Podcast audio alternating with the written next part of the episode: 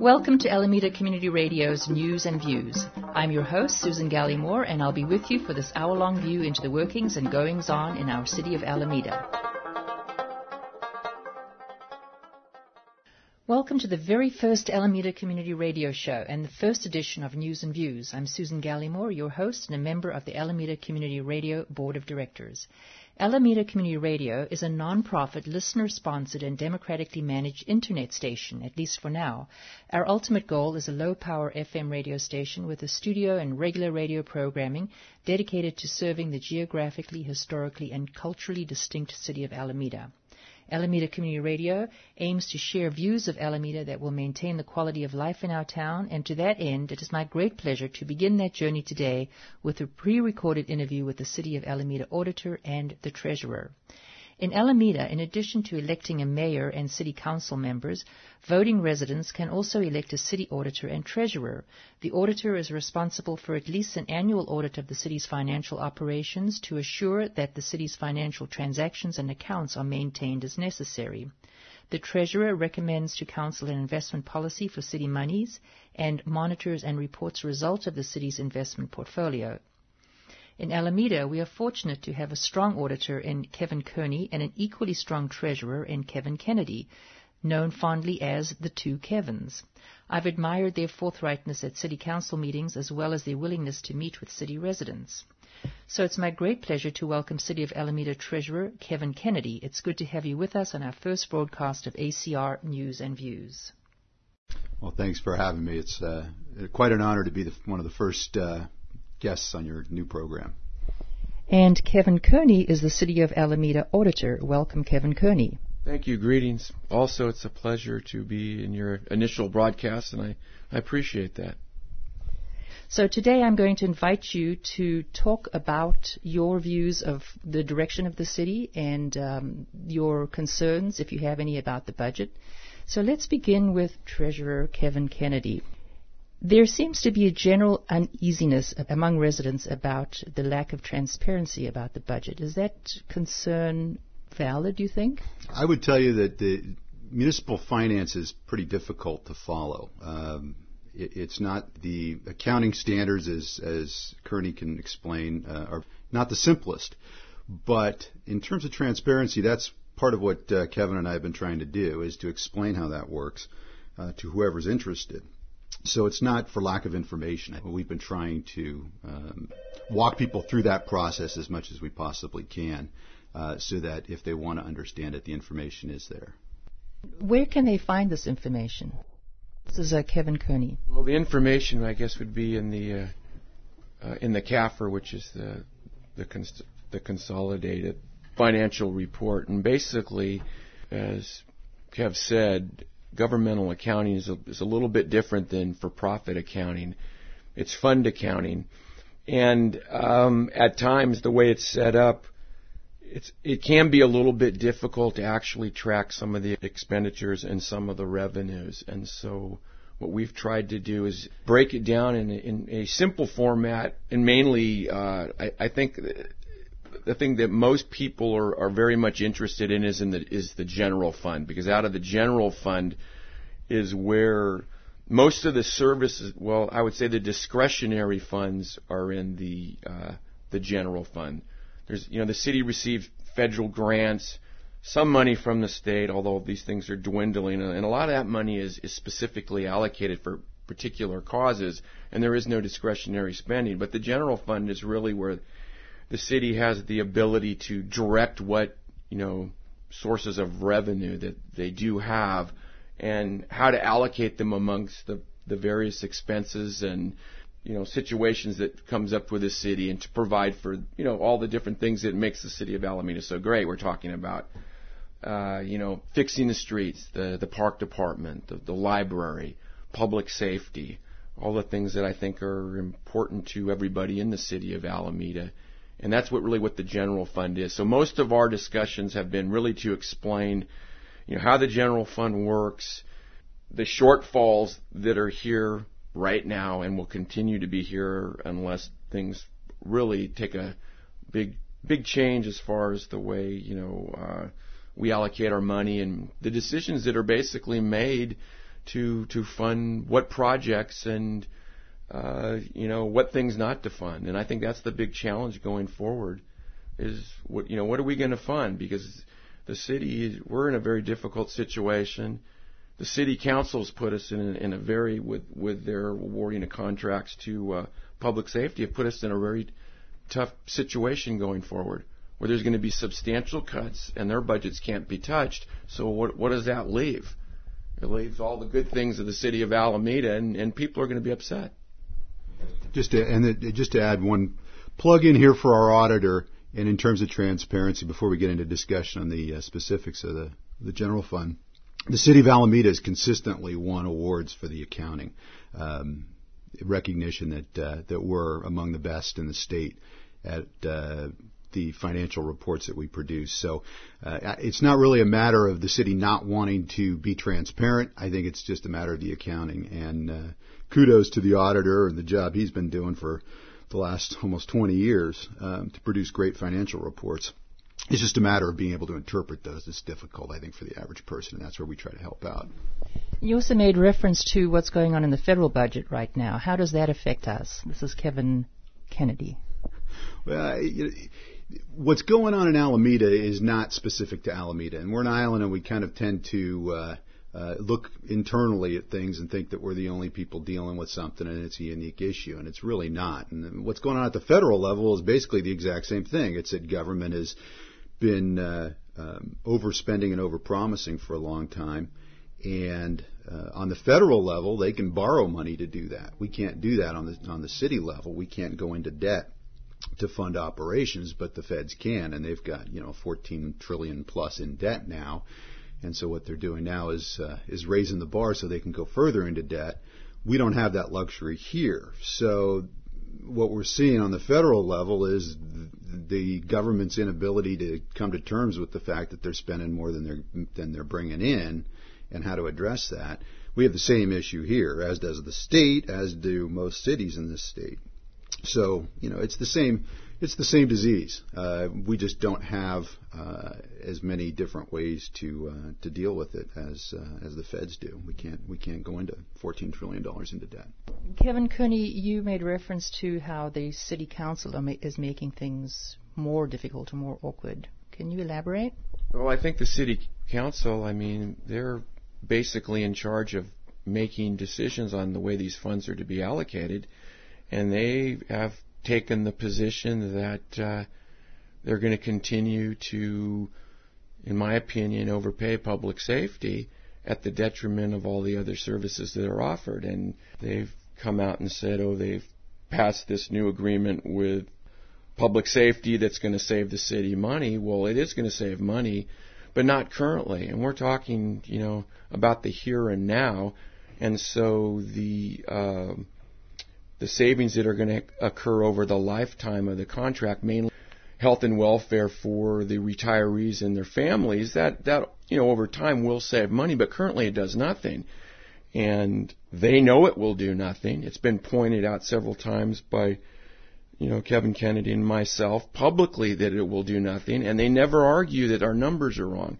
And I think, you know, as, as the auditor, and I'll just tell you, as, as somebody who's born and raised in Alameda, that's very frustrating to me.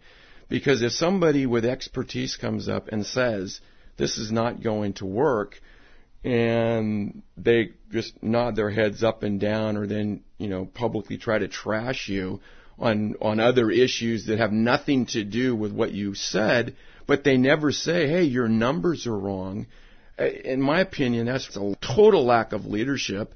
And in this budget, uh, coming up here, it's really going to come to fruition because there's $18 million roughly that $7 million have to be cut. And it's not from public safety. It's from all the other programs. So now when you go to the library and you see that it opens up two or three hours later, pretty soon there's going to be days when it's not open.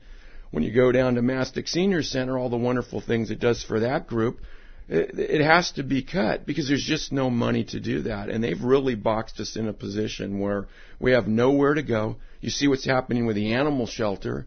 You know, that, that's an, another, you know, wonderful entity in the city of Alameda. Now that's going to get chopped to some degree. I'm frankly disgusted with the city council. from the mayor on down. I think that their allegiance with public safety that's been documented.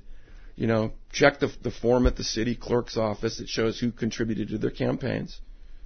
And uh, there you have it. I'm not making it up. It's public record. There's been a lot of talk about taking steps in the right direction. That uh, that this isn't a problem that can be solved overnight. And to some degree, I, uh, I agree with that. The problem is if you're going to do this in in small incremental steps, you had to start five or ten years ago. Uh, the longer you wait, the bigger those steps have to be, those cuts have to be. And we're not in a position today uh, where we can take baby steps. We can't go two years uh, with with baby steps and then try to do something in two years. Uh, if we were going to take that approach, we should have done it proactively five years ago and gotten the trajectory of this whole thing changed. But at this point, the idea that we can do this in small pieces and uh, and do it in a way that uh, uh, that isn't going to um, be difficult, uh, I, I, think that's just a fallacy. There's no way we're going to be able to, to do this in small steps we just don't have the luxury to take small concessions and and make little cuts around the edges uh, at this point. You know, we've got a huge deficit, and uh, and Kevin Kearney's exactly right. What's left is the core services that people value, like parks and libraries and uh, good streets and lights and things like that. That's the only thing left, and we've been underfunding that stuff for a long time already. And it's just going to get a lot worse based on those decisions that have been made recently. And so you made reference to this should have been done about five years ago. Was it raised five years ago? Kevin Kearney and I actually worked with the city back in it was late 2004 and 2005 with the idea of doing a 10-year uh, forecast of the budget. And we had the outside auditors, uh, council approved funding to have the outside auditors work on a model we did that. We worked with the CFO at that point for quite some time. That model was, I don't know, probably 80, 90% complete, and then it was just shelved uh, for lack of know, political will or energy uh, at City Hall. You know, that discussion has been there for a while. We've been talking about this stuff for quite some time.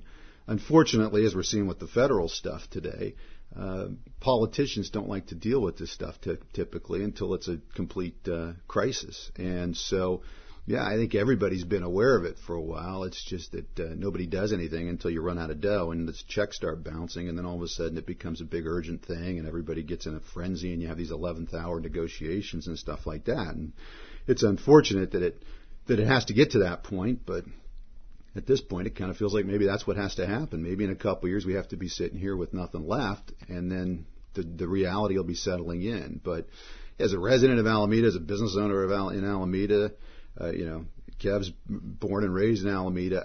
I don't want to see that as a citizen. That's not as productive of an outcome as if you deal with it uh, proactively and you start making some smart choices. If we get to the point where we've burned through our general fund reserve and we don't have any other options left and we've got these huge liabilities out there, whatever decisions are made are just not going to be pretty and they're going to impact everybody in a much more negative way than they would have to. And they're, they're just hoping to hoping to give the can one more kick for a couple years down the road, and maybe some miracle, some money will fall out of the sky or something. Sometimes at the uh, council meetings, I wonder if the council members have enough background in finances to actually understand some of what you're talking about.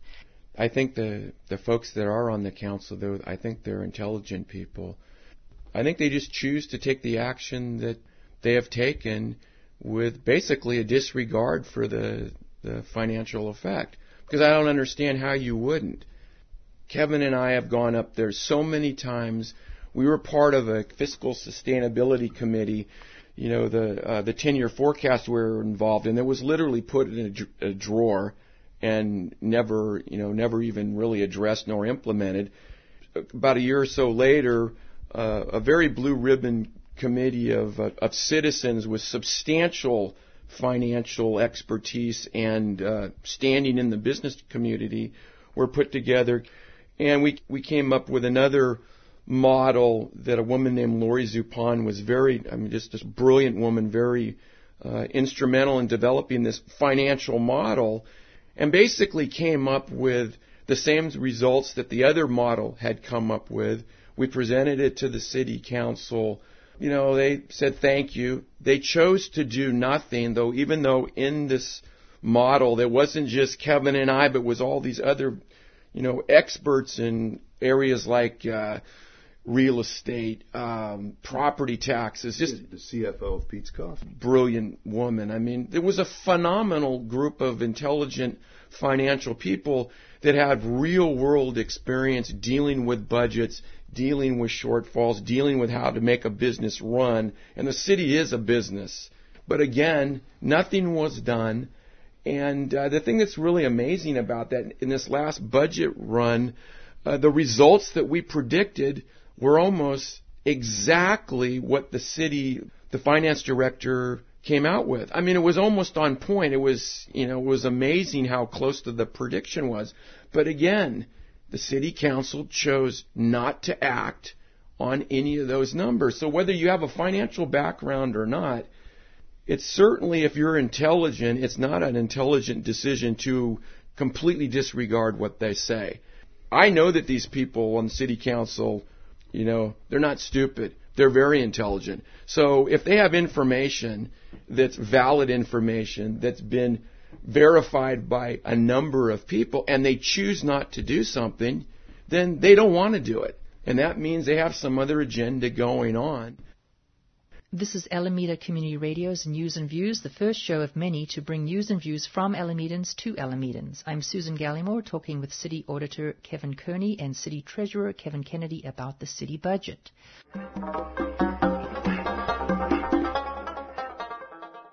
Learn more about Alameda Community Radio from our blog, which is http colon slash slash alameda hyphen communit hyphen radio.blogspot.com.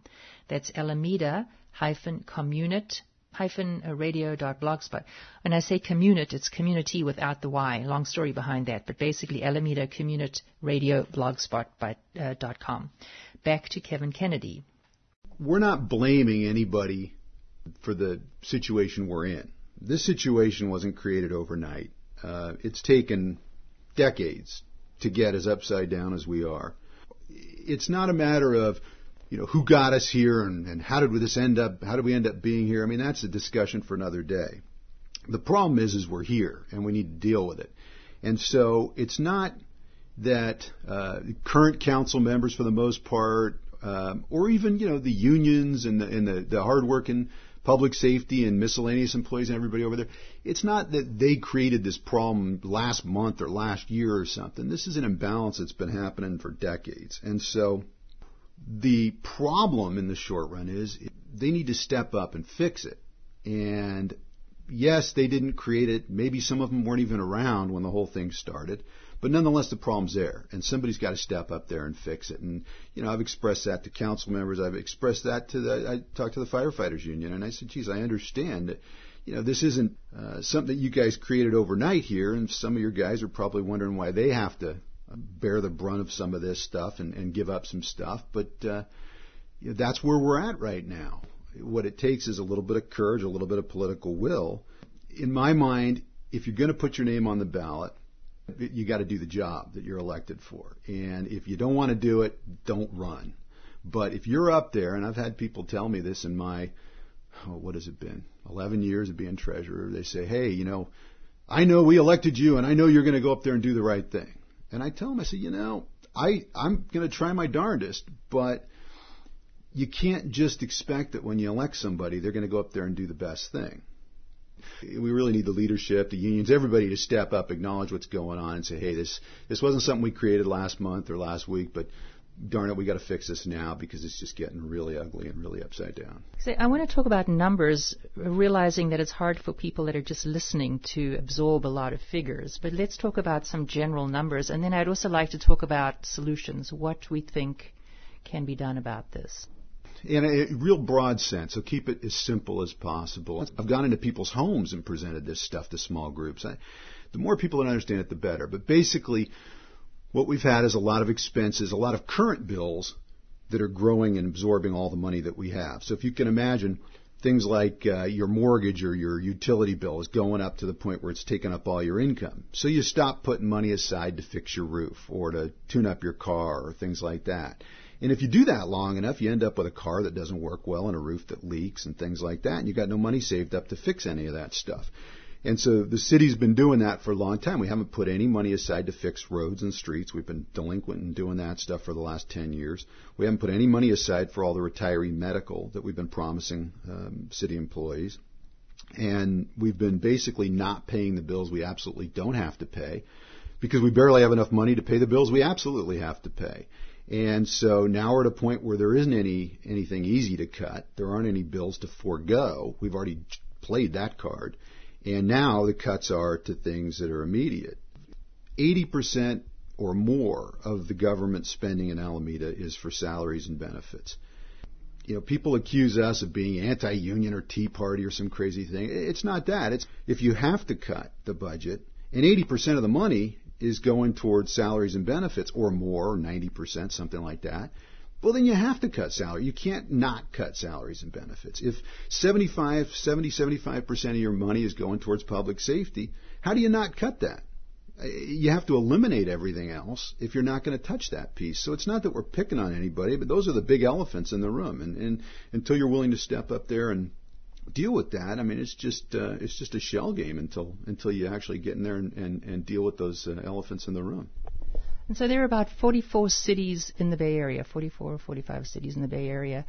How many of those have actually done what you're suggesting, which is cut back on, on salaries and pensions? Well, I would say the um, the two biggest are it's the city of San Francisco, city of San Jose, and Oakland recently did as well, and they they came out and just said that the salaries of the public safety I, I forget what it is were going to be cut 10% right off the top. If you took 10% right off the top for public safety here and they they compose 70% or 72% of what the uh, the general fund is, and let's just say that that's 70 million dollars. That's 7 million dollars right there. Well, we're going to have a 7 million dollar shortfall just to be equal. I'll just digress for one moment. One thing that has become somewhat annoying is when somebody comes out and says, "Oh, you're, you're anti-public safety, you're anti-union, you're anti-this, you're an-, I was called anti-family, anti-union, all these things." It has nothing to do with that. I mean, it, everybody in their own personal life can relate to this. And when there's times are good, you get to go on a vacation, you buy a new car, you do you, you spend money on a number of wonderful things. When times get tough, you have to start cutting back.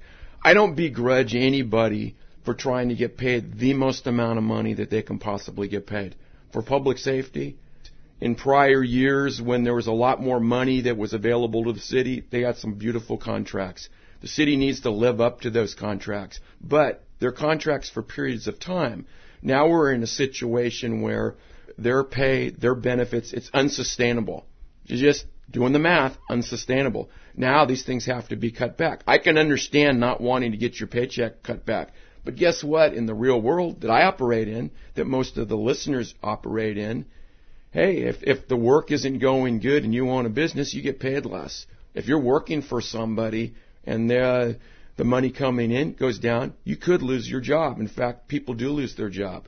And so for, for them to operate in this vacuum that, oh, we have these wonderful salaries, these wonderful benefits, and they should just go in for perpetuity. That's absurd. The real world doesn't work that way. Now the next contract, they need to, you know, they need to take a hit. And then when things get going again, if we have more money to do things and they can negotiate a better one, God bless them. But this, this thing that, that you know, this notion out there that, that somehow that they're, you know, if you decide you're going to cut some benefit that, that public safety has is, somehow you're anti-public safety. It's, it's ridiculous. It's just about balancing a budget. That's all it is. Yeah, and if you look at what city staff presented regarding this budget for this fiscal year, which started July 1st, 2011, they were talking about to balance the budget. They found some one-time monies, which is a one-time thing. They scrounged up all the loose change in the drawers, and that's done with, so they can't do that in future years. But really, the honest deficit was about 10% of the budget seems fair that you just say, okay, everybody cuts 10%. But that's not what happened. Uh, you know, the net change in, in the public safety contracts was minimal. Maybe a couple percent at best. You know, that means that other departments have to cut. And, you know, in regards to being anti-union and stuff, let me tell you, I've been going up in that finance department for 11 years now. There used to be, I don't know, 25 people up there. Now there's 17, something like that. The miscellaneous employees, the people who don't make six figure salaries, who don't get lifetime medical, who are working a hard job, and making, you know, what most people think is just a reasonable salary, they've been getting pummeled for the last five years. They've been getting pummeled up there. And, you know, that's not fair. If we have to cut 10%, why shouldn't every department just cut 10%? Particularly when a couple of the departments are such a huge part of the budget. If they say, well, we're not going to cut 10%, well, then you're going to have to go ask finance and parks and rec and everybody else to cut 25% you know, to me, you say cut 10%, figure out how to do it, and come back to us and tell us how you're going to do it. End of story. And I think uh, the interim city manager at that time, Lisa Goldman, I think she actually stepped up and said that that they would step up and take pay cuts uh, in their department, which is a small part of the budget, but I think it was a very symbolic thing to do. Um, but obviously, when it got down to negotiating with um, you know the lion's share of the budget uh, in the public safety contracts, I don't think that same offer was made. Obviously, and and it just doesn't seem right that it continues that way. And I think there are a lot of hardworking employees up there who have sacrificed a lot and are working a lot harder than they did five or ten years ago. I'm sure they're wondering why they keep getting whipped up there, and and and other departments are uh, are cruising along with the same type of stuff they've had for the last ten years. Uh, regarding uh, the other employees in the city of Alameda, and I really want to real, really emphasize my position on that as well. I'm 100% with Kevin. The other departments in the city of Alameda that union folks, they're referred to as the miscellaneous group, they've taken unbelievable hits, unfair hits. They work very, very hard. Their departments have been have been slashed significantly. My interface with uh, different departments regarding audit functions where, where there, there was three and four and five and six people that I used to deal with. Now there's one and two. When they, the anti-union tag gets thrown out there to attack us, I want to be very, very clear that that's ridiculous. If anybody should really be mad in the city of Alameda, really should be the miscellaneous union people to be honest with you. Because here they go to work every day, work their buns off, and they get slashed and slashed and slashed, and their compensation and benefits are nowhere near what public safety is. So if anybody should be disgruntled, it really should be them. And, you know, God bless them they're hardworking people. I'm thankful that they work for the city, but they, they are getting slashed left and right, and it's a terrible thing. I would just, I mean, it's important for people to understand the chain of command um, up there. The city council has the ability to hire and fire basically um, the city manager, uh, and as a result, uh, I think their directive carries a lot of weight. Uh, periodically, you get a city manager that's pretty strong-willed and is willing to step up and, and tell the council things that they don't want to hear, or maybe would prefer not to have aired publicly. But, you know, that's a job risk for a city manager. I think a city manager that is has a, a good moral compass is, is going to be willing to do that and step up and tell the truth. But on the other side of the coin, someone that wants to stay in their job and not rock the boat is just going to tell them what they want to hear and do whatever they want to do. And so, you know, it's important that a city council is a hugely important position. Uh, they direct the government. And so when you have a budget that comes from the ground up, that comes through the departments and comes up, you know, most of the time I think it's going to reflect uh, the direction of the city council and, and what they would prefer to um, spend money on. Um, when it doesn't, council is going to change it. And my guess is, as we've seen in with the turnover in uh, the city manager job is if the council uh, gets uh, a lot of information from the city manager that they don't like, they fire him. So, you know, at the end of the day, the city council is the one that's accountable for all that stuff, and they're accountable to the voters. And I think if there, if that connection was made, if the voters, if the citizens of Alameda held these people a little bit more accountable for where we're at and where we're headed, uh, maybe we'd see things a little bit different. We'd see some different things happening. I think that's a, that's an important link that needs to happen. And just you know, electing somebody doesn't necessarily mean that um, that they're going to do uh, what you would prefer, and you, they need to know to some degree that uh, you're looking over their shoulder, and you're not going to micromanage them or, or question every decision, but just that you expect them to continue to represent you. A reminder that this is the first of many Alameda Community Radio shows to bring news and views from Alamedans to Alamedans. Learn more about Alameda Community Radio and how you can get involved at our blog, Alameda communit-radio.blogspot.com. I'm Susan Gallimore, host of News and Views and a co-founding member of ACR, which we hope, as I mentioned, will eventually become a physical low-power FM radio station. On this, our first ever show, we talk with City Auditor Kevin Kearney and City Treasurer Kevin Kennedy about the city budget and our city's financial situation in this time of belt tightening. Let's return to the pre-recorded show. How can city residents be more proactive or be more active in, in um, understanding how the council works and also getting the council to deal with these issues? I think it initially starts with who you vote for. And I think it's very, very imperative that when people are deciding who they're going to vote for, that they get information. And if somebody comes around, knocks on your door that represent a particular group and says you should vote for this person, well, if some group's campaigning on behalf of this group, then you can probably rest assured that they are going to, you know, be very favorable to that group. That'd be number one. Knowing who's pushing a particular candidate to get elected, because that's basically who they're going to represent. That'd be number one. Number two, once the person's in there, you know, you have to be aware of what goes on at some city council meetings. I mean, the information, what's going to be discussed at, in meetings is online the City of Alameda website. It's if, if you don't have a computer, you can you can get the uh, the agendas and minutes of meetings directly from the city hall. And then if you become particularly interested in some area, because in this area going forward this year, uh, with all these different cuts, there's going to probably be a lot of things that people you know, hold very dear to their heart. They might be a big library person. They might be a big animal shelter person. They might be a big uh, senior center. They just might want to have all the holes in front of their street finally attended to. And I think what you need to do is you need to get your friends and fellow residents that are interested in those uh, particular areas when there's going to be a discussion on those areas. You need to go to the city council meetings. You need to put your slip in. You need to speak for three minutes and you need to really be honest and speak your mind.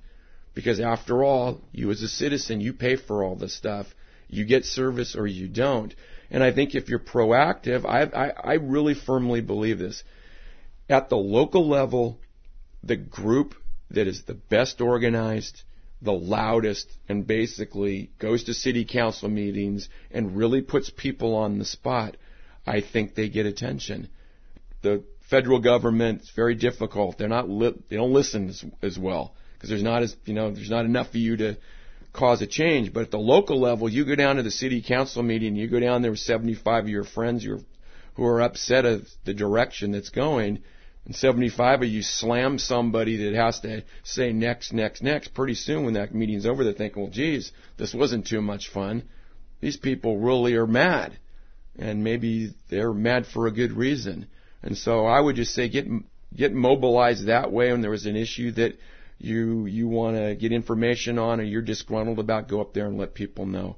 I would agree with Kevin Kearney 100% on the on the the voting thing. That's where it all starts, and to some degree, you know, everyone leads a busy life. They got things going on. It's hard to uh, to go to every council meeting and things like that. You, there are a core group of people that are active that you see at a lot of the council meetings, but for the most part, we've got whatever seventy something thousand people in Alameda, and you see you know the same twenty or thirty people at council meetings, and that's somewhat understandable. But where it starts is with who you vote for, and you have to pay attention to is this person um, going to represent my interests? Are my interests the same as their interests, and who supports them? Because um, you know, to be honest with you, I think what we're seeing right now is exactly what people voted for. And if that's what people want, that's fine. I mean, they have to understand it comes at a cost. It comes at a cost of no senior centers or libraries or parks. But, you know, if the direction that we've taken over the last six months is what people want, then that's great. If not, then they need to really think hard about how they vote and who they're voting for. And think about is this person representing my interests or are they representing an interest that's counter to mine? As a citizen of Alameda, I have a long-term interest in, in the city, uh, a long-term interest in these decisions and preserving the way of life in Alameda. That runs counter to the interests of some other groups that have a short-term interest in their paycheck or their benefits and things like that. And so a lot of times those interests might not be aligned. And it's important to understand that if you're electing people um, maybe that are representing those shorter term interests, that might not represent your long term interests. It might actually go complete opposite of yours or your long term interest in the city. And so you really have to think about the vote. In terms of, of participation, you know, I, I've yelled at the city about this for years. They're terrible at garnering input. You know, it's a shame, quite honestly, that people have to go to a council meeting and, and, and wait and get a speaker's slip to represent or you know to voice their opinion. I mean that's like 18th century or something. Eh, there should be a better way to solicit input. And quite honestly, if you're running a business, I mean, what business doesn't want to solicit input uh, so that they can help to shape their product to serve their consumers? The city of Alameda has done a terrible job, in my opinion, of figuring out exactly what services people value. Uh, what services they don't value. Um, you know, all it, it just becomes a shouting match whenever one particular slice of the pie comes up for discussion um, which you know doesn't seem to be the most productive way to do it. I would encourage people to go online. Our fiscal sustainability report is on the city website. We did it in plain English so people could understand it. They can go in there and check that out. They can go in there and look at, if they really want to get into detail, look at the CAFRs, the Consolidated Annual Financial Reports. Those are all online. The city website has a whole bunch of info that you can look at at midnight or 2 in the morning or whenever you want and go through that stuff. Um, the uh, workshops that Kevin Kearney and I have done, uh, I, I, hope uh, the feedback we've gotten is that we are able to demystify this whole thing a little bit. Uh, but there are resources out there that people can tap into at their convenience. Um, not necessarily the first and third Tuesday of every month um, council meetings, although I agree with Kevin at this point um, the most effective thing seems to be getting a hundred of your friends and getting up there and, and, and basically yelling. Um, that seems to catch people's attention. And uh, until they come up with a better way to, to solicit input uh, at this point, uh, I think that's that's probably the most effective thing to do. That's City Treasurer Kevin Kennedy and City Auditor Kevin Kearney, the two Kevins, I want to be sure that you have an opportunity to say the thing that's most on your mind, that you would most like um, residents to know, or just feel like it's something that needs to be said. Kevin Kearney? As a citizen, try to be involved. This next budget cycle is going to be very crucial. There's going to be cuts to all the things that I think really represent the the great city of Alameda, and I would I would get your group together, and when they start discussing the budget this year, I'd go to the city council meetings, and I would voice your opinion and uh, you know demand answers. Kevin Kennedy. Uh, similar to what uh, Kearney just said, I think this next budget, um, which is for the fiscal year July 1st of 2012, um, is going to be difficult. And we've said publicly in front of council a couple times that we hope and expect, and it would be most productive if they start talking about that budget as soon as possible. Rather than springing stuff a month before and having, you know, for example, the animal shelter people had to come up with an alternative business plan in three hours or some crazy thing, you know, to try to save that. Let's start talking about it now. Let's get that budget out on the table. Let's start sketching what that's going to look like. I'm concerned about it because 70% of our spending, public safety, um, basically just locked us in with very little savings, and we still have, you know, three and a half, four, four and a half million dollars in cuts to make, and we don't have a heck of a lot of stuff to cut from. So there's going to be some stuff on there like libraries and and funding for different programs and parks and rec. Um, that are going to be cut. They have to be cut. There's no other money there. And the sooner we start talking about that, the better gives the citizens a chance to see what's going on, also maybe to come up with some alternative ideas. So I think the biggest thing right now is uh, hopefully in the next three months we start to get a, an idea of what their game plan is for next year because uh, this year they kind of papered it over a little bit. Um, but next year could be really, uh, really ugly, and, uh, and I think that's something people need to look at. That was City Treasurer Kevin Kennedy along with City Auditor Kevin Kearney on the first edition of the weekly show News and Views. Kevin Kennedy referred to documents that residents can access online. Listeners can also download documents referenced in this show on our blog. That is alameda-communit-radio.blogspot.com. This show will remain on the blog, and over time, ACR will create an archive of shows Alameda residents can refer to at any time.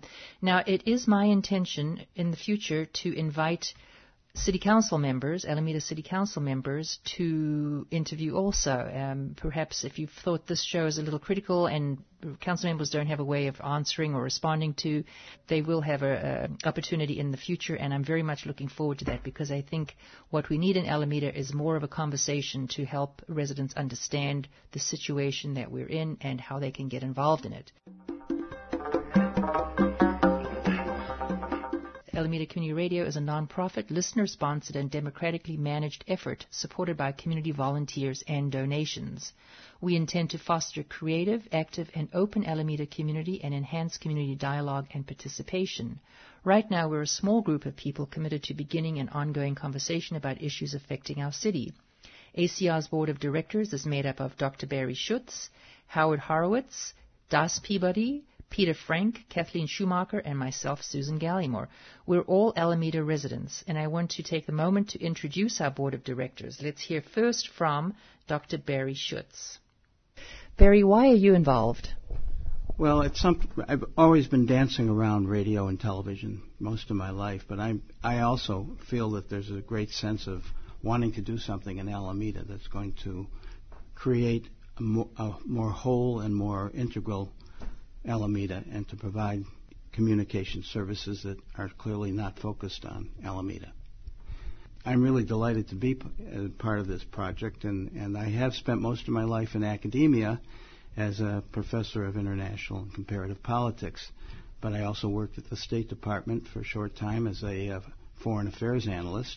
My original goal when I was an undergraduate student at Indiana University was to be a radio and television person, either an announcer or a director.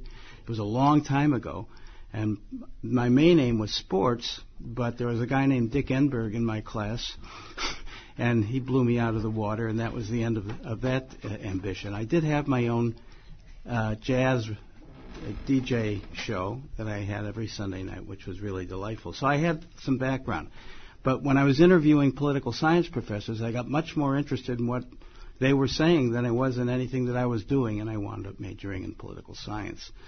I came to Alameda from Washington, D.C. in uh, 2003, a year after um, uh, my wife and I were married, and uh, I really fell into it here. I fell in love with Alameda. I got involved with uh, Arthur and Gretchen Lipow right away in the Alameda Public Affairs Forum, which is ex- exactly where I met Susan and where I met Peter, and where I heard about this development of this uh, low power FM station. Right now, I'm affiliated with Stanford University. I'm a, I'm a research scholar in the uh, Center for African Studies, and uh, I'll be teaching the, and have taught in the Stanford Continuing Studies program. This spring, I'll be teaching a course on U.S. foreign policy.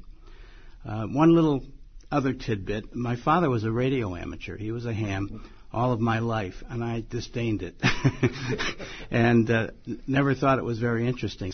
He's not around anymore, but I think he would be really surprised and maybe pleased that I was uh, involved in this. On September 14th, I wanted to mention that I'll be doing a program on the impact of 9/11 on some of us, and uh, I have some some memories and being in Washington D.C. at the time, and uh, it will be a very interesting program. Uh, I thank you very much, and um, I'm looking forward to a great project here.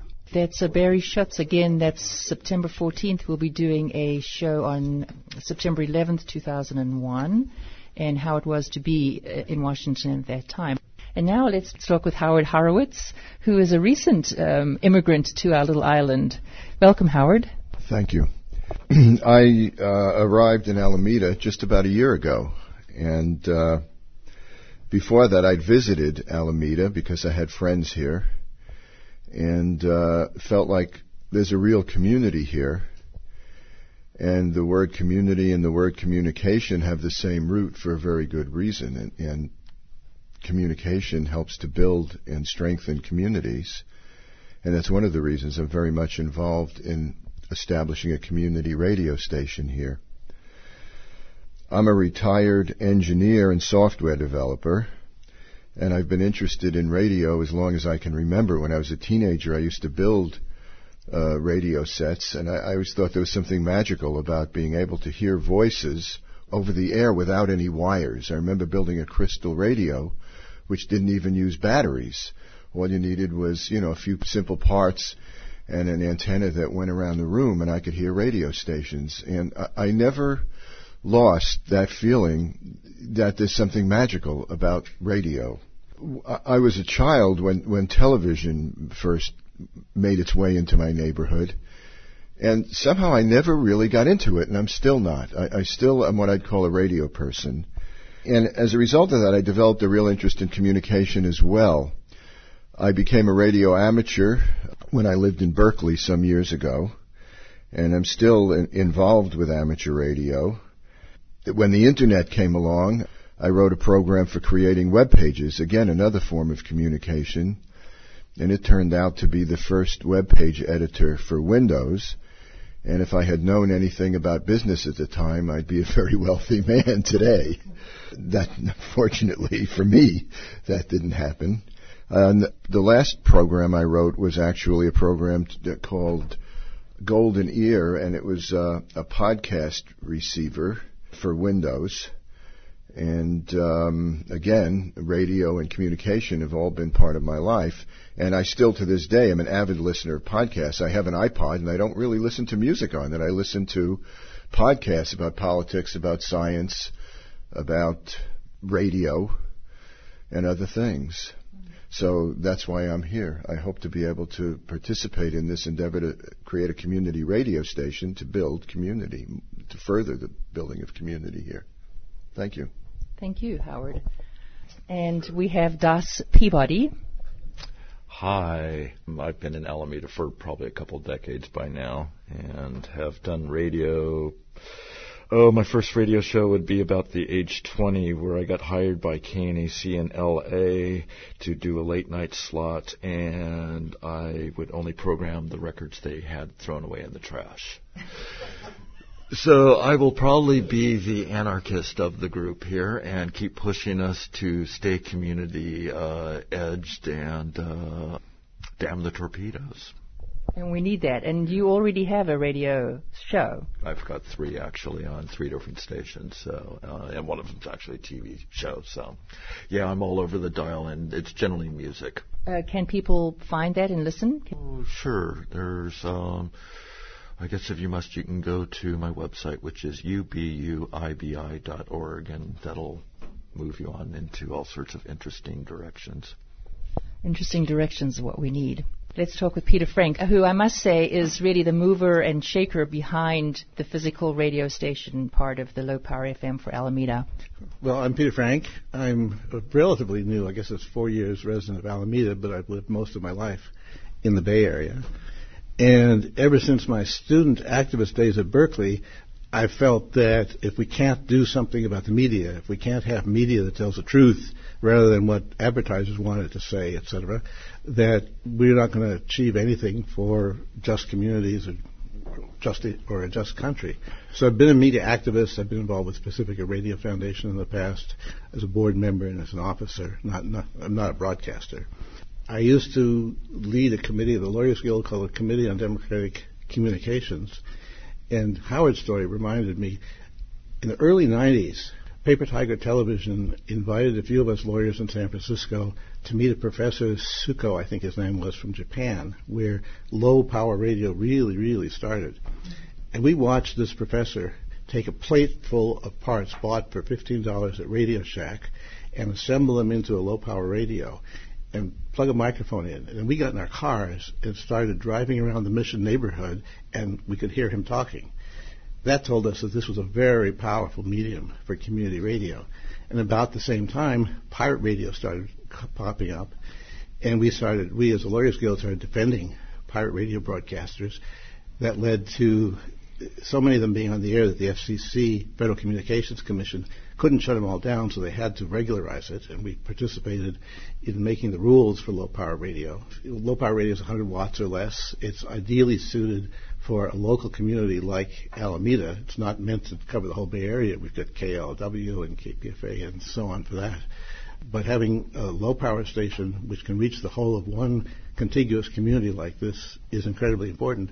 And we now have what's probably going to be the last opportunity because the spectrum is getting so crowded to license such stations. Um, so we here are getting ready to be one of the applicants for a license, and we want our license to cover just Alameda. And we will in the future talk more in depth with Peter Frank and um, another member, uh, our advisory board member, Tracy Rosenberg, who is part of Media Alliance, about just what that looks like. Go into more detail about how the low power FM is rolling along, where we are with that, and also talk about some of your great background because you've been an uh, activist for a very long time, and I think it's really interesting. I will add that what I call my day job is as an entertainment lawyer. my website is called Culture Law because I think culture and media law go together very importantly. Thank you. That's Peter Frank. Now we'll talk with Kathleen Schumacher, who I'm very grateful to have on the board because she's the other girl. Thank you. I'm Kathleen Schumacher, and I'm uh, an ACT member, which is a new group that's that's been formed here in Alameda. Uh, stands for Alameda Community Task Force we actually feel that the community needs to be more involved in issues here that are Alameda issues specifically. So um, that's why we started. And I've been a retired, I am a retired teacher after 30 some years, 40 years of teaching, and I also am an amateur radio operator, which I haven't been doing for the last few years, I must admit, but my father is 98 and he is still an active amateur radio operator in Nebraska. So I'm still involved, and his business has been the amateur radio business for years and years, which I worked in as um, a teenager and a young adult. Anyway, he wants me to get back on the air, so I guess I'll have to be doing that to get communication with him going again. Anyway, the, the interest here in the community radio station is basically, I, I think there's island issues that, that are never addressed. Our citizens need to be motivated about making good decisions, and I feel like there's been some decisions that could have been better made if we had given them more information. So I feel like we could be an informational station. We could give interesting information to our diverse population and ACR could be a really great place for people to go to listen to issues that are uh, pertinent to their needs at this time. So thank you. That was Kathleen Schumacher, and as she mentioned, there's lots of issues in Alameda. A couple of weeks ago, Alameda Citizens Task Force did a presentation on the golf course and the issues around that at over in Harbor Bay. We're going to be airing that presentation. We had a number of very interesting speakers there, so that's one of the things that we will be doing, and we thank Alameda Citizens Task Force for bringing those kinds of issues to Alameda. And I'm Susan Gallimore, host of News and Views. I've spent most of my career in electronic publishing from the early days of computer. And then I moved into internet and website and multimedia project management and production. I'm a writer and author, and I also have a small boutique, not-for-profit business putting family stories and histories into a format to share with family members.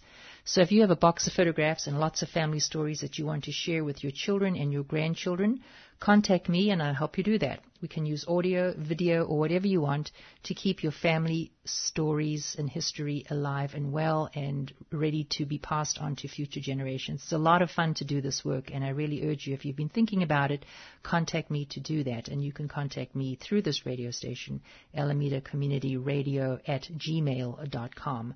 So I'm also producer and host of Raising Sand Radio, which is raisingsandradio.org, and that takes in-depth views of national and international newsworthy topics and plumbs them so that we can get beyond the sound bites and to understand what those topics are about in context of our the world we live in today.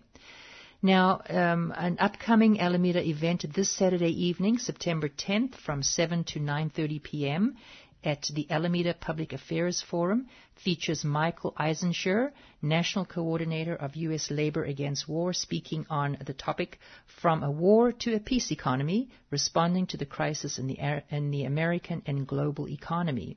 This forum will be held at the Alameda Free Library, corner of Oak and Lincoln. At 6.30, there's an informal potluck and coffee and dessert reception. There will be time for audience questions and discussion following the presentation. Donations at the door, but no one is turned away for lack of funds. So this is a wheelchair accessible event, and you enter through the parking lot at the rear of the library. As many of you may know, the Alameda Public Affairs Forum is entering its fifth year. It meets regularly at the library on the second Saturday of the month.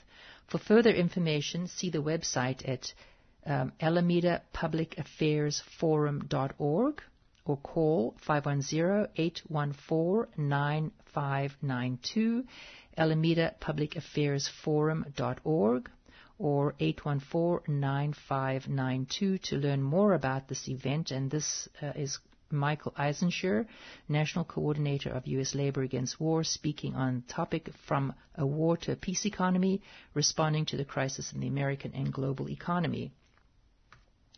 And that is our first Alameda Community Radio show. Thank you for joining us. A link to the show and all our shows after this will be available on our blog, so tell your friends to download, the AC, uh, download it from the ACR blog. That address, alameda-communit-radio.blogspot.com. If you'd like to volunteer or apply for your own show, go to their blog to download and fill out ACR's program proposal form and send that along with the program demo to Alameda Community Radio at gmail.com. You can also comment on this week's show or suggest future shows to me by email at Alameda Community Radio at gmail.com. Join us again next week. Wednesday, we upload the latest show. And that's News and Views with me, Susan Gallimore, for this week. This show and all Alameda Community Radio shows are available for download from our blog, alameda-communit-radio.blogspot.com. Be sure to share this link with your friends. Again, it's alameda-communit-radio.blogspot.com. Let me spell it out. A-L-A-M-E-D-A hyphen C-O-M-M-U-N-I-T hyphen radio, R-A-D-I-O, dot blogspot.com. If you'd like to support our efforts at ACR or if you're interested in volunteering for ACR, contact us at Alameda Community Radio at gmail.com. To propose your own ACR show, download ACR's program proposal form from the blog, alameda-communit-radio.blogspot.com, and send it along with the program demo to Alameda Community Radio at gmail.com. Thanks for listening and join us again next week.